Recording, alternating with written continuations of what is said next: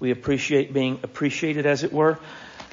And a lot of times you say things like, well, I'd rather be here. And I've heard, I have heard horror stories of guys at other churches that things have been bad. Their first church was not good.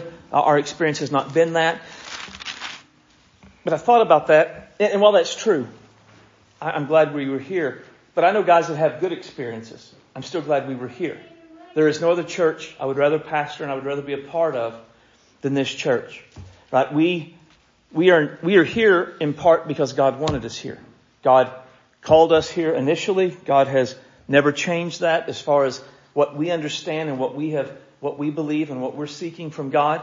Uh, this is where God wants us, but not only is this where God wants us, we're not here against our will. We're not here like Jonah, right? We're not here covered in fish guts because we were swallowed because we didn't want to come here. We, we wanted to come here and we've never wanted to leave, right? We have had other opportunities to go other places, uh, bigger churches and bigger towns, and, we've never even seriously considered them, right? This is where God wants us. This is where we want to be.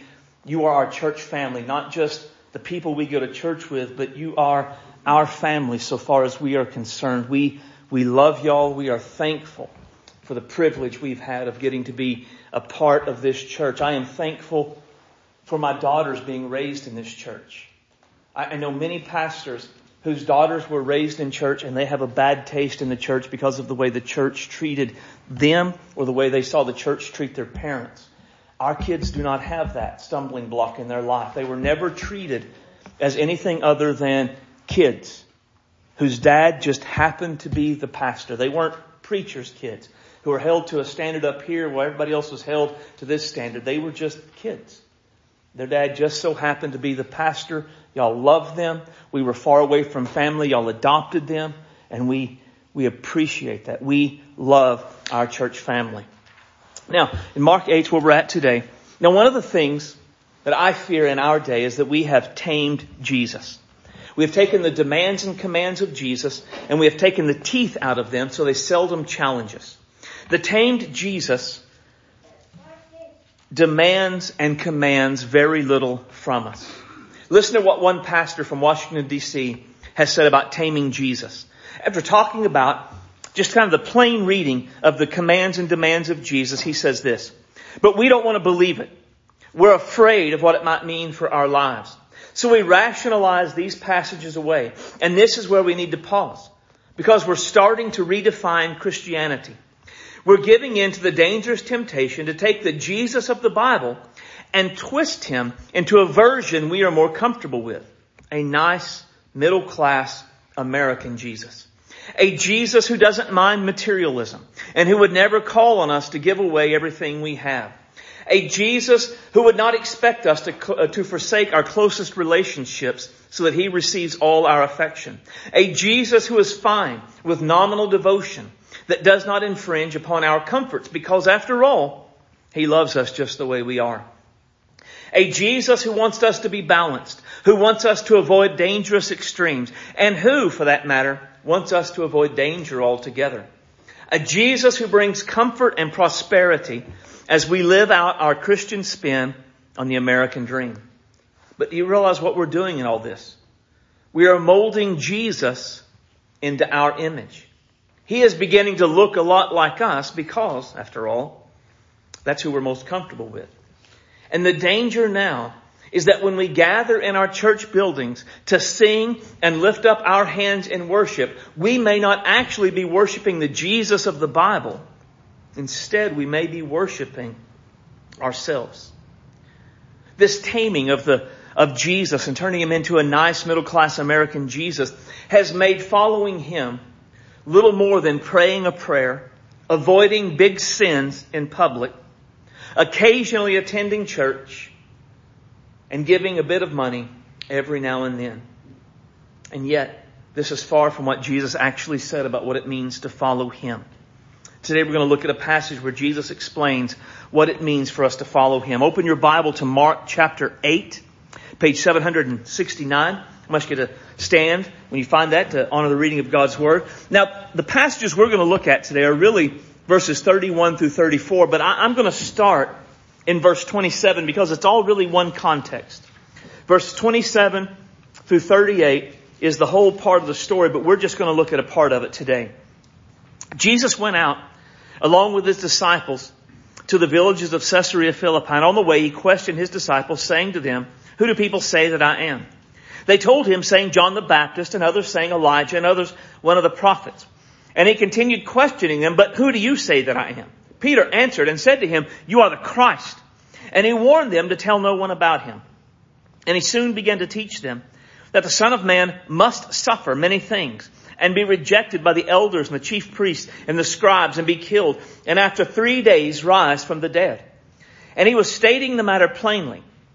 And Peter took him aside and began to rebuke him. But turning around and seeing his disciples, he rebuked Peter and said to him, Get behind me, Satan, for you are not setting your mind on God's purposes, but on man's. And he summoned the crowd together with his disciples and said to them, If anyone wants to come after me, he must deny himself, take up his cross, and follow me. For whoever wants to save his life will lose it, but whoever loses his life for my sake and the gospel's will save it. For what does it benefit a person to gain the whole world and forfeit his soul? Or what could a person give in exchange for his soul? For whoever is ashamed of me and my words in this adulterous and sinful generation, the Son of Man will also be ashamed of him when he comes in the glory of his Father with the holy angels. Title of the message this morning is Following Jesus. Let's pray. Heavenly Father, we love you today. We praise you for your grace and your goodness. We thank you for your love and your kindness. Lord, we rejoice in the opportunity we have today to gather in this church. Father, to worship you, in song, to, to study your word. Father, we know the freedom we have in doing this is denied many of our brothers and sisters around the world. We know, Father, in many places, our brothers and sisters are, are hiding. We know they're persecuted. We know they fear for their lives every time they gather, and we know that they go ahead and they gather anyway despite the risk. We thank you, Lord, for the, the ease that we have, the freedom that we have. We ask you to forgive us for taking this opportunity lightly. We ask you to forgive us for not being constantly amazed that we have your word in our hands and our language that we can read at any time, knowing that there are thousands people groups around the world that do not have your word in their language. We thank you, Lord, that the gospel spread from Jerusalem to Judea to Samaria to the othermost parts of the world and reached Guymon and brought the gospel to us that we might be saved. We thank you, Lord, for so much. Lord, we are, we are blessed beyond measure in our lives. Father, today as we have gathered here, we want to hear from you. Lord, we want your word to speak to our lives. We want your spirit to take it and make it living and active. Father, we're not here to check a box today. We are here to meet with the living God. We're not here, Father, to go through the motions. We are here to be challenged and changed to be more of who you want us to be. So we surrender our lives to you right now. We surrender our lives to your Spirit to search us and test us to see if there's anything in our lives that's not pleasing to you. We submit our lives to you, Father, that the words of Jesus could convict us if we need convicting, that they could strengthen us if we need strengthening, they could encourage us if we need encouraging, they could change us if we need changing. Father, we want your will to be done in our lives, whatever that may be. We are fully surrendered to you. Have your way in our lives. Fill me with your Spirit. Give me clarity of thought and clarity of speech that I can speak your words and your ways for your glory. We ask in Jesus' name and for his sake. Amen. You may be seated. Of course, as you can see, the passage comes immediately after Peter's great confession about Jesus being the Christ. Now this context is important because it does make the words of Jesus that we're looking at more surprising. So imagine the scene. Jesus gets with his disciples. He says, who do the crowd say I am? And they're given all these things. He said, but who do you say that I am? Peter knocks it out of the park. You are the Christ. Now, if you remember from last week, by calling him the Christ, he was saying you're the long awaited Messiah. You are the one our nation and the world has waited for since the beginning of time. Now, in the Jewish mind, the coming of the Messiah would come in a certain way. The Messiah would come as a conqueror, right? He would come he would cast the Romans out of Jerusalem and out of Israel altogether. He would set up an earthly empire with him as on the throne, the Jews as the, the kind of the leading elders of the whole world, and the world would be ruled from Jerusalem in the name of the Messiah. And so Jesus has they have received this information from the Father. We know in Matthew 16 that Jesus is the Christ. And so in their mind, what they're expecting is probably Him to start saying, okay, here's what we're going to do. Here's how we're throwing off the Roman oppressors. Here's the next plan in establishing the kingdom of God on earth. And rather than that, what Jesus says is, He began to teach them that the Son of Man must suffer many things and be rejected by the elders and the chief priests and the scribes and be killed. And after three days, rise from the dead. Now the exact wording is significant. Jesus said the Son of Man, Him, must suffer many things. He must be rejected by the elders. He must be killed by the, rejected by the chief priests, and he must be killed. He must go, and he must die. The cross was an imperative for Jesus. The cross was a necessity. The cross was a necessity because there were two strains of prophecy regarding the Messiah. There was the strain of prophecy that talked about the Messiah as a conquering king. But there was also the strain that talked about the Messiah coming as a suffering servant. And they didn't understand that this was both the same guy. And what it talked about was the way he would come a first time and the way he would come a second time.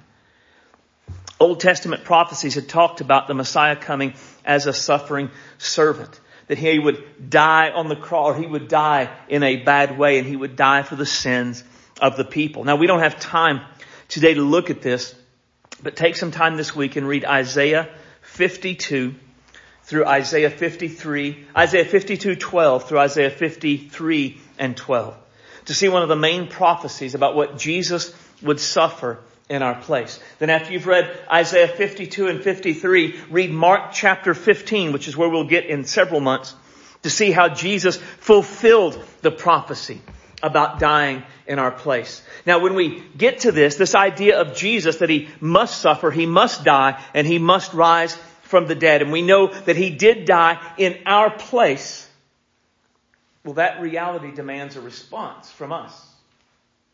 I mean, if the long awaited Messiah, if the Son of God did come to earth, and if he did die on the cross, and it wasn't as a martyr for the cause, and it wasn't because he made wrong people angry, it was for your sins and mine. Well, we must respond to something along those lines. And there are essentially two ways we can respond that we see in this passage. One is like Peter in verse 32, which we'll talk about in a little bit later. Or we can respond like Jesus says in verse 34. So I want us to focus first on what Jesus says, how we're supposed to respond. He summoned the crowd together with his disciples and he said to them, if anyone, now the anyone is significant. So this isn't just for the 12. This isn't just for first century Judaism. This isn't that what Jesus is about to say is, is binding upon us in our day. If anyone wants to come after me, right? So if anyone wants to follow Jesus, and this is the first response, we must determine to follow Jesus. If Jesus is the Christ, and if He died for our sins, and if we want to respond in the right way, then we must determine to follow Jesus.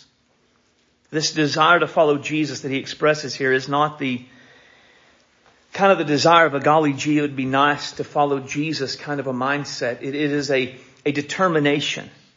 It is saying, I'm going to follow Jesus. It is a resolved mindset that says nothing is going to stop me from following Jesus. It's the same kind of mindset we see in the old hymn, I have decided to follow Jesus. I've decided to follow Jesus. No turning back, no turning back. Though none go with me, still I will follow. No turning back, no turning back. My cross I'll carry till I see Jesus. No turning back, no turning back. The world behind me, the cross before me. No turning back, no turning back. That's the, the desire, that's the resolve, that's the determination to follow Jesus he's talking about in this passage. This is the kind of determination that, that flows from understanding who he is and what he's done. I mean, if he is the Son of God, if he is the one who died on the cross for our sins, how could we do anything but determine we're going to follow him and do what he wants us to do? That is the only logical response to who he is and what he has done in our place. But it is a willful choice we make. It is a choice we individually make. It is your choice and it is my choice. But if we determine I am going to follow Jesus, I'm going to go after him. Then there are other choices that have to be made as well. Once I determine I'm going to follow Jesus, notice what he says. He must deny himself. Now, again, the wording is important. Anyone. So this is not just for the 12. This is not just for the crowd. This was not just for the first century. This is for us. If anyone wants to follow Jesus, he must. Not he should, not he might think about, not it would be a good idea. He must deny himself. In order to follow Jesus, we must deny ourselves. Now, if we were just like really brutally honest, we would all admit self-denial is not something we're particularly good at. We are an indulgent people and we live in an indulgent culture. I mean, our culture continually tells us to indulge ourselves. Do what you want. Live by your truth. You deserve it. Have it your way. All of these things are constantly saying you don't have to do anything you don't want to do. Our natural tendency is towards self-indulgence. But as disciples of Jesus, we are not to live in self-indulgent ease. Instead, as disciples of Jesus, through self-denial, we are meant to follow Jesus. Now, self-denial is an important thing to really understand. The essence of self-denial is saying no to ourselves so we can say yes to Jesus. And this is huge, right? Self-denial isn't about living a monastic lifestyle. Self-denial isn't about self-denial for the sake of self-denial. Self-denial isn't about self-denial for the sake of self-flagellation. Self-denial isn't about giving ourselves the appearance of holiness and devotion. The purpose of self-denial, of denying self, is to say no to us so that we can say yes to Jesus. That's the point. Right? So it is saying no to what I want to do and yes to what Jesus wants to do if what we both want to do contradicts one another. And the reality is, there will always be times where what we want to do and what Jesus wants us to do don't line up. And in that moment, what we're supposed to do, say no to ourselves, say yes to Jesus. Now there's any number of ways this could be seen. It could be about sin, right? We want to gossip. But Jesus doesn't want us to. So we say no to ourselves and we say yes to Jesus and we refuse to gossip. We want to be judgmental, but Jesus doesn't want us to. And so we say no to ourselves and yes to Jesus and we withhold judgment. We may want to have sex outside the bonds of marriage, but Jesus doesn't want us to. So we say no to ourselves and we say yes to Jesus and we flee sexual temptation. It could be about serving Jesus in some way. Jesus wants us to share the gospel with someone, but we don't want to. So we say no to ourselves and yes to Jesus and share the gospel. Jesus wants us to find and use our spiritual gifts for His glory, but we'd rather not. So we say no to ourselves and yes to Jesus and we find and use our spiritual gifts for His glory. Jesus wants us to forgive someone who's wronged us, but that unforgiveness, that grudge keeps us warm at night. And so we say yes to, we say no to ourselves and yes to Jesus and we forgive the wrong for His sake. Jesus wants us to be devoted about reading our Bible and praying, disciplined. But we would rather sleep in and watch TV. So we say no to ourselves and yes to Jesus.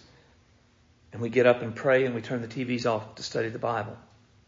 There's no limit to the different ways self-denial could work its way out, but make no mistake, there will be times when our wills, our wants, our desires, our ambitions, our preferences, and our comforts will conflict with what Jesus wants us to do and the ways Jesus is leading us. And when those times come, we must say no to ourselves so that we can say yes to Jesus. There is no way to follow Jesus without self-denial. It is a non-negotiable aspect of following Him. And it is the overflow of who He is. If He is the Son of God and who, did, who died for me, how could I say no to Him? And keep in mind, Jesus, on the night before He was crucified at Gethsemane, what did He say? He said no to His flesh so that He could say yes for our sakes. Isn't that what happened? Lord, if it's possible, let this cup pass from me, yet not what I will, but what you will. Jesus modeled self-denial for our sakes.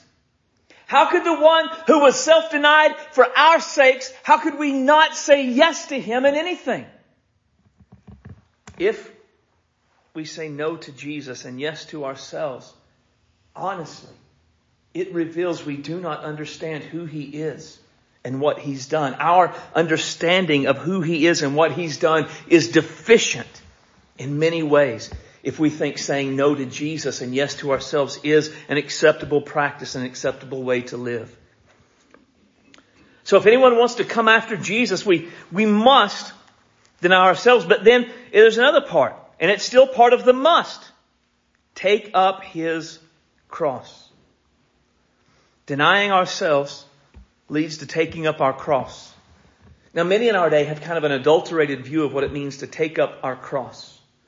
To take up our cross doesn't mean to bear some sort of hardship, like poor health, unemployment, a sick loved one, a wayward child, or even turkey bacon, right? It has nothing to do with that. Now this is often what people mean when they say, well, that's my, my cross to bear. They're talking about a burden that they have. But that's not what Jesus means here. Jesus' original hearers would never have understood that idea associated with taking up the cross. They understood the cross as an instrument of death. They had seen criminals take up their cross, walk up the hill, be nailed or tied to the cross and hung up until they suffocated and died. When Jesus said those who follow him must take up their crosses, they understood he was saying, prepare to die. They understood he was saying, die to yourself so that you can live for me. Denying ourselves and taking up our cross are two sides of the same coin. Different ways of saying the same thing. We take up our cross so that we can do whatever Jesus would have us to do. Taking up our cross is far more than the common idea that being a good Christian means praying a prayer avoiding big sins in public, attending church occasionally, and giving a bit of money every now and then. To take up our cross, it means total surrender to Jesus. The kind of surrender described in this verse is an unconditional surrender of all we are and all we have to Jesus.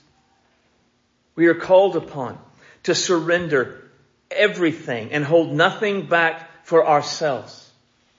This means we can't say things, look, I would do anything for Jesus, but. If there is a but in the sentence, we are not fully surrendered to Jesus. If we are putting limits on what we will do or what we won't do, we have not denied ourselves and we have not taken up our cross to follow Jesus. It is a total surrender, but it also means a continual surrender. Luke's account, Jesus says, deny yourself, take up your cross daily. I would, man, I've said this a lot. I wish we could pray one prayer of consecration and from that moment on we are fully surrendered to Jesus. The flesh is dead. The desire to do otherwise is gone and we are going to be fully on board with doing everything Jesus wants us to do and there'll never be a struggle. But that's just not the world we live in. Galatians tells us the flesh lusts against the spirit. The Spirit of God is always leading us to do what Jesus would have us to do. And our sinful nature is always saying, no, don't do that. That's uncomfortable. That's scary. That's hard. Do what you want to do instead. Jesus wouldn't care. And so we have to continually surrender to Jesus. We had to surrender to Jesus to get up and come to church this morning. But even with that, that's not the end of it for today. So you go home. There's going to be things that come up. Your sinful nature, my sinful nature is going to pull us to do things Jesus doesn't want us to do. And in that moment, we're going to have to choose what's most important, who we're surrendered to. Are we surrendered to the flesh or are we surrendered to Jesus? It is a continual surrendering to Jesus in order to do His will. It's not even on a day by day, it is on a moment by moment basis. It means a willing surrender to Jesus. Right? So it's a total surrender, it's a continual surrender, and it is a willing surrender to Jesus. Jesus is not going to tackle us and force us to take up our cross and follow Him. But you see in Jonah, He can. But He doesn't do that often. Typically, He calls us to do something and then He leaves it with us to make the choice. See, what Jesus wants is for us to understand who He is and what He has done for us and to love Him so much in response to what He has done for us that we willingly surrender our lives to Him. That we say, because of who you are and what you've done, you're worthy of my total surrender. You're worthy of my, my continual surrender. You're worthy of me saying no to me and yes to you, and so I will do just that. But, He does always give us the choice. Think about when he called the twelve disciples. He would say, come and follow me. And then he waited for them to make the choice. Now the disciples we know, they willingly left everything so they could follow him. They willingly surrendered their lives, their ambitions, left their jobs to do the will of Jesus. It always has to be a willing surrender. But we also know Jesus will let people choose no. Think about the story of the rich young ruler. Comes to Jesus. He wants us to know how to be saved, how to have eternal life. Jesus says, keep the law. He's like, I've done that all my life, Lord. Jesus says, one thing you lack. Sell everything you have. Give that money to the poor. Come follow me and have treasure in heaven. He called on the rich young ruler to fully surrender his life to Jesus. He called on the rich young ruler to willingly surrender everything to Jesus. And the young man had great wealth and he was sad at that statement and he refused to deny himself, take up his cross and follow Jesus. And he left sad. Now there's a couple of things about this story that are always significant to understand. One is Jesus loved him. It tells us in Mark 10:21 that Jesus looked at him and loved him. So Jesus is calling on this young man to sell what he had, give it to the poor and come follow him. It wasn't Jesus like, I don't like this kid. I'm going to set the bar so high he won't follow it. Jesus loved him, but he knew there was something lacking. And he loved him too much to leave him the way he was. And so he called on him to make this sacrifice and to let Jesus give him something of real wealth. Second, Jesus didn't change his mind about the level of devotion he expected. When that guy turned and walked away, Jesus let him turn and walk away. And then he turned to his disciples and said, sure is hard for a rich person to enter into heaven. He changed nothing about his demands and what he expected from the level of devotion. He laid out to this young man what it meant to follow him, and then he let him make his choice, even though it led him away from Jesus. Jesus is not going to force us to deny ourselves, take up our crosses and follow him. But neither is he going to change what he expects from us. He is not going to lower the standard from deny yourself, take up your cross, and follow me. We're not going to work out a special deal with us and Jesus. We're not going to get a deal that nobody else had. Jesus knows who he is. He's not negotiating. He knows he is the Christ, the Son of God, who died for the sins of the world and rose again on the third day. He knows that at his name every knee will bow and every tongue will confess that Jesus Christ is Lord to the glory of God the Father. He knows that.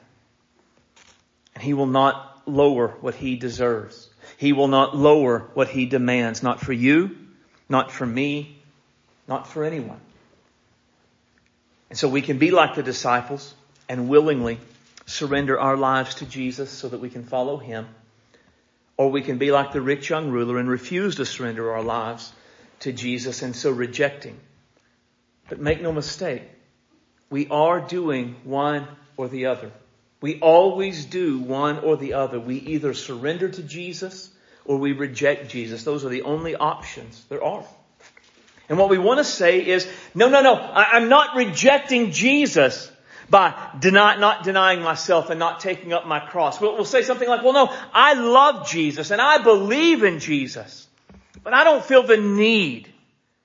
I don't feel like I've been called to deny myself, take up my cross, and follow Jesus.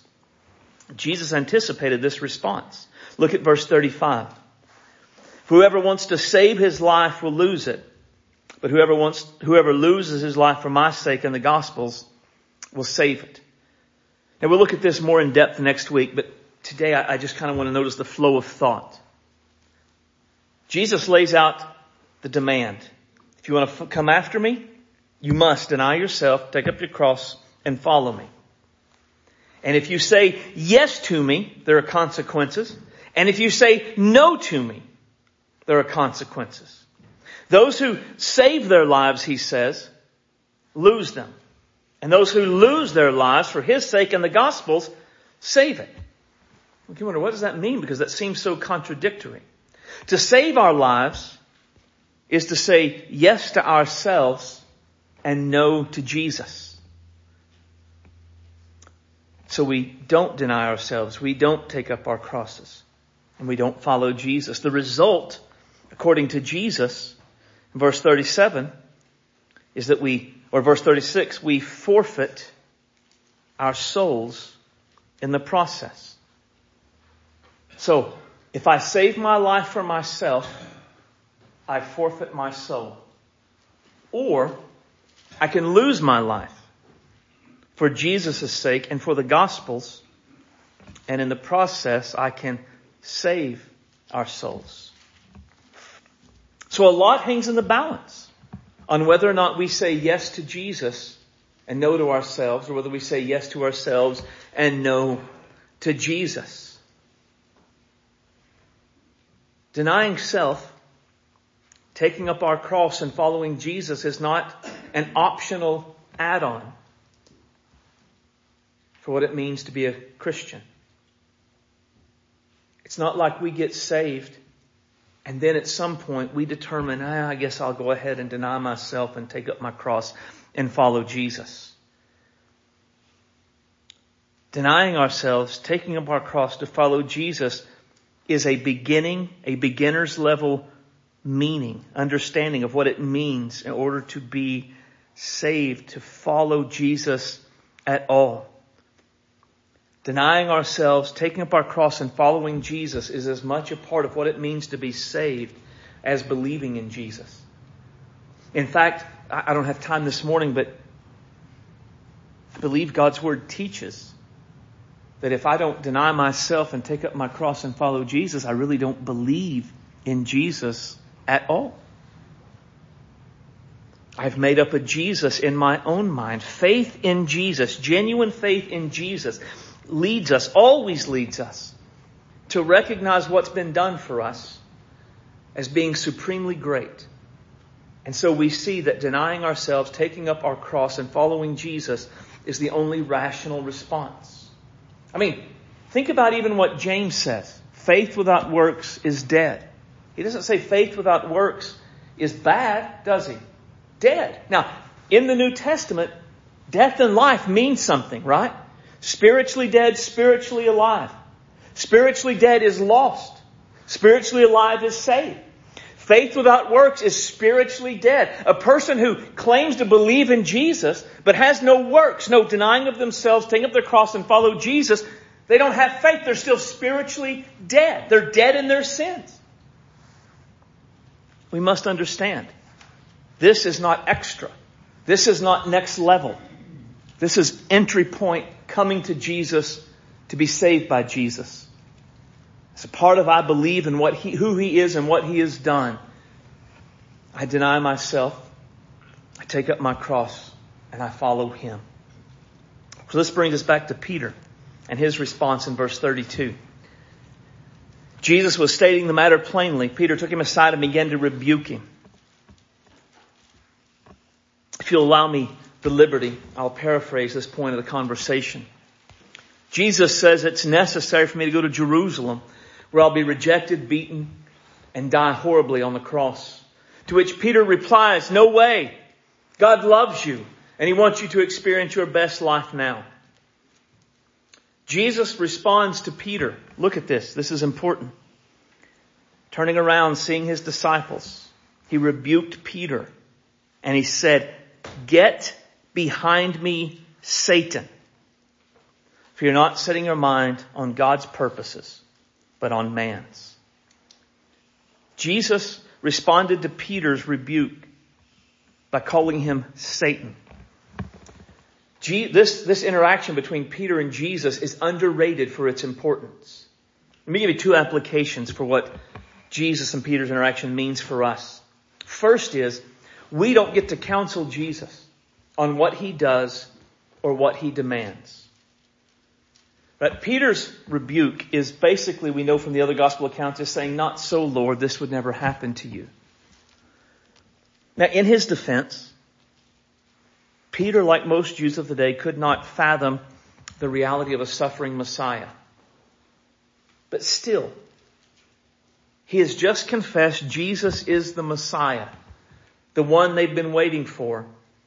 And then what he does, what he ultimately does is seek to keep Jesus from the cross by telling him what he can do or what he can't do. He is saying, no, no, Jesus, you, you can't go to the cross. The cross of Jesus is central to everything. The gospel message declares a savior who died on the cross. The gospel demands those who believe the gospel take up their crosses and follow Jesus. And all of this comes from Jesus and we don't get a say in it. We don't get to say what Jesus does and we don't get a say in what Jesus demands. Jesus is Lord. Jesus is the Christ. He has the absolute and final say. We can say yes Lord or no Lord, but that's the only options we have. We do not get to counsel Jesus on what he does or what he demands of us. God's word teaches the cross is foolish to some and offensive to others. We cannot take the cross out of our gospel proclamation because some will find the idea of a dying savior to be foolish. And we cannot remove the gospel or the cross from our gospel proclamation because some will find a savior who died for their sin to be offensive. The cross is central. But at the same time, we cannot remove the cross from what it means to follow Jesus. We cannot remove denying self and taking up the cross of what it means to be a follower, a believer, a disciple of Christ. Because some may find that foolish and some may find that offensive. We can embrace it or we can reject it. But we do not have the authority to alter it. Second, altering what Jesus does or demands is satanic. Now that sounds extreme, but notice what Jesus says. Get behind me, Satan.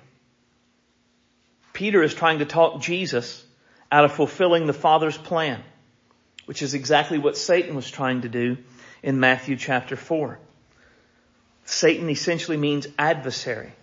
By calling Peter Satan, Jesus showed Peter was opposing the purposes and the plans of God. The reason Jesus uses the cross as an illustration of what it means to follow him is to drive home to Peter how wrong he is and that he cannot escape the cross. Trying to remove the cross from our gospel proclamation is satanic in origin. I mean, think about it. Who would want us to remove the, God, the cross from our gospel proclamation? Would it be the Father who planned the cross? Would it be Jesus who went to the cross? Would it be the Spirit who testifies of the cross? Or would it be the world that hates the cross? Would it be the flesh that is offended by the cross? Or would it be Satan who opposed the cross? Removing the cross from discipleship is also satanic in origin. For again, who would want to remove the cross from the demand of the gospel of what it means to follow Jesus?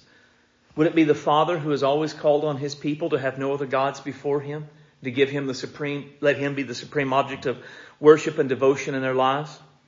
Would it be Jesus who said we must deny ourselves, take up our cross and follow him? Would it be the Spirit who empowers us to deny ourselves and take up our cross and follow Jesus? Or would it be the world that draws us to lukewarm Christianity? Or would it be the flesh that is naturally selfish and self-centered? Or would it be Satan who seeks to steal, kill, and destroy? As we've seen from Jesus, following Jesus is more than praying a prayer, avoiding big sins in public, occasionally attending church, and giving a bit of money every now and then. We must deny ourselves, take up our crosses to follow Jesus. That's the key takeaway today. We must deny ourselves, take up our crosses to follow Jesus.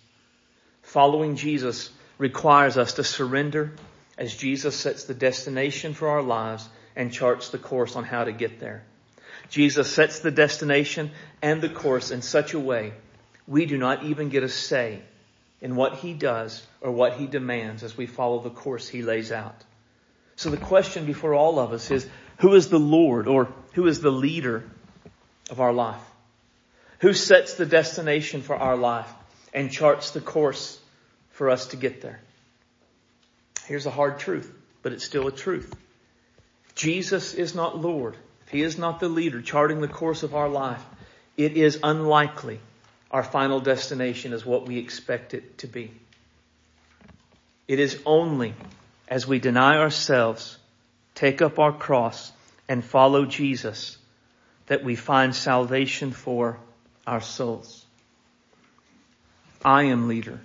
If I chart the course. I'm saving my life for myself and I am forfeiting my soul in the process. Who is Lord over your life? Who leads in your life? If it is not Jesus, then today is the day to make a change. Today is the day to seek Him and surrender to Him. Listen, there will always be areas of our life where we struggle to say no to ourselves and yes to Jesus. Our sinful nature ensures this will always be the case, but despite the fact we struggle, we must consistently say no to ourselves and yes to Jesus if we're to follow Jesus. Think about today where you struggle to say no to yourself and yes to Jesus.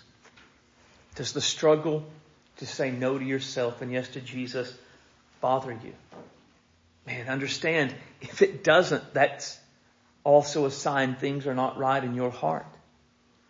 If we are truly born again and we are truly disciples of Jesus, we want to say no to ourselves and we want to say yes to Him. And where that desire is lacking, salvation is almost certainly lacking as well. Now the first way any of us are to say yes to Jesus is to call on Him to save us. And if you have never made the personal decision to call on Jesus to save you, then that's where everything has to start. You must make the choice. Repent of your sins. Believe in the Lord Jesus Christ. Repentance begins with recognizing you're wrong. God's right.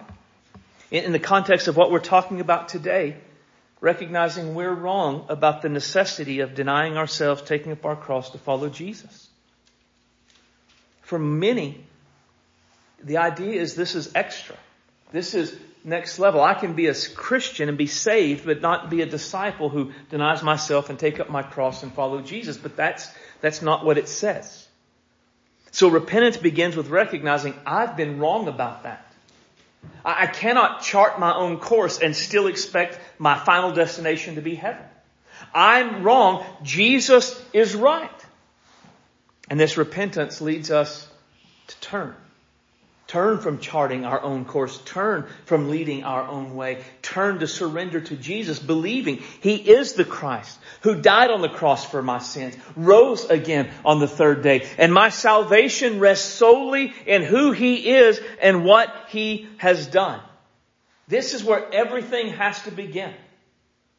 And, and again, to me, not just, not to me, to the God's Word if I understand who Jesus is and I understand what Jesus has done, the logical response is to deny myself, take up my cross, and follow him. Let me share one verse and we'll close. The apostle Paul, after spending 11 chapters talking about the gospel, says, therefore, I urge you brothers and sisters by the mercies of God, to present your bodies as a living and holy sacrifice acceptable to God, which is your spiritual service of worship. So he's laid out all these things God has done through Christ and he says, here's the only rational response. Be a living sacrifice, which is Paul's way of saying, deny yourself, take up your cross, and follow Jesus. We must, this is the natural outflow, this is the only rational response. If we do not see the need to deny ourselves, we don't see the need to take up our crosses, we don't see the need to follow Jesus, we do not understand who He is. We do not understand what He has done. Let's stand. I just want to have a moment to respond. Heads bowed and with your eyes closed. The altars are open. If you want to come forward can pray where you are. The important thing is at this point, you're dealing with Jesus as He's dealing with you. If you know there's an area of your life where you struggle to say no to yourself and yes to Jesus, you pray about that right now. If you have never said yes to Jesus regarding salvation, then you call upon Him to save you right now. I'll pray. The altars will be open. Father, we love you today. We thank you for your word that guides us. What we've looked at today is not intuitive. Father, it's not something that we would just set and think, I bet that's how we ought to live. It's contrary to our culture. It's contrary to our sinful nature. And yet it is exactly what Jesus has called us to do, what you have expected us to do. So today I, I pray that you would work in all of our hearts and lives. Search us and see if there's areas of our lives where we are saying no to Jesus and yes to ourselves. Convict us about those things and help us to lay those things aside. Give us greater strength to say yes to Jesus and no to ourselves. And if there's some here today that have never really surrendered their lives to you, Father, today I pray that this would be the day of salvation, that this would be the day they realize you're right and they're wrong, and they would believe upon Jesus to save them. They deny themselves, take up the cross, and begin to follow Christ wherever it leads. Have your way in all of our hearts and lives, we ask in Jesus' name. Amen.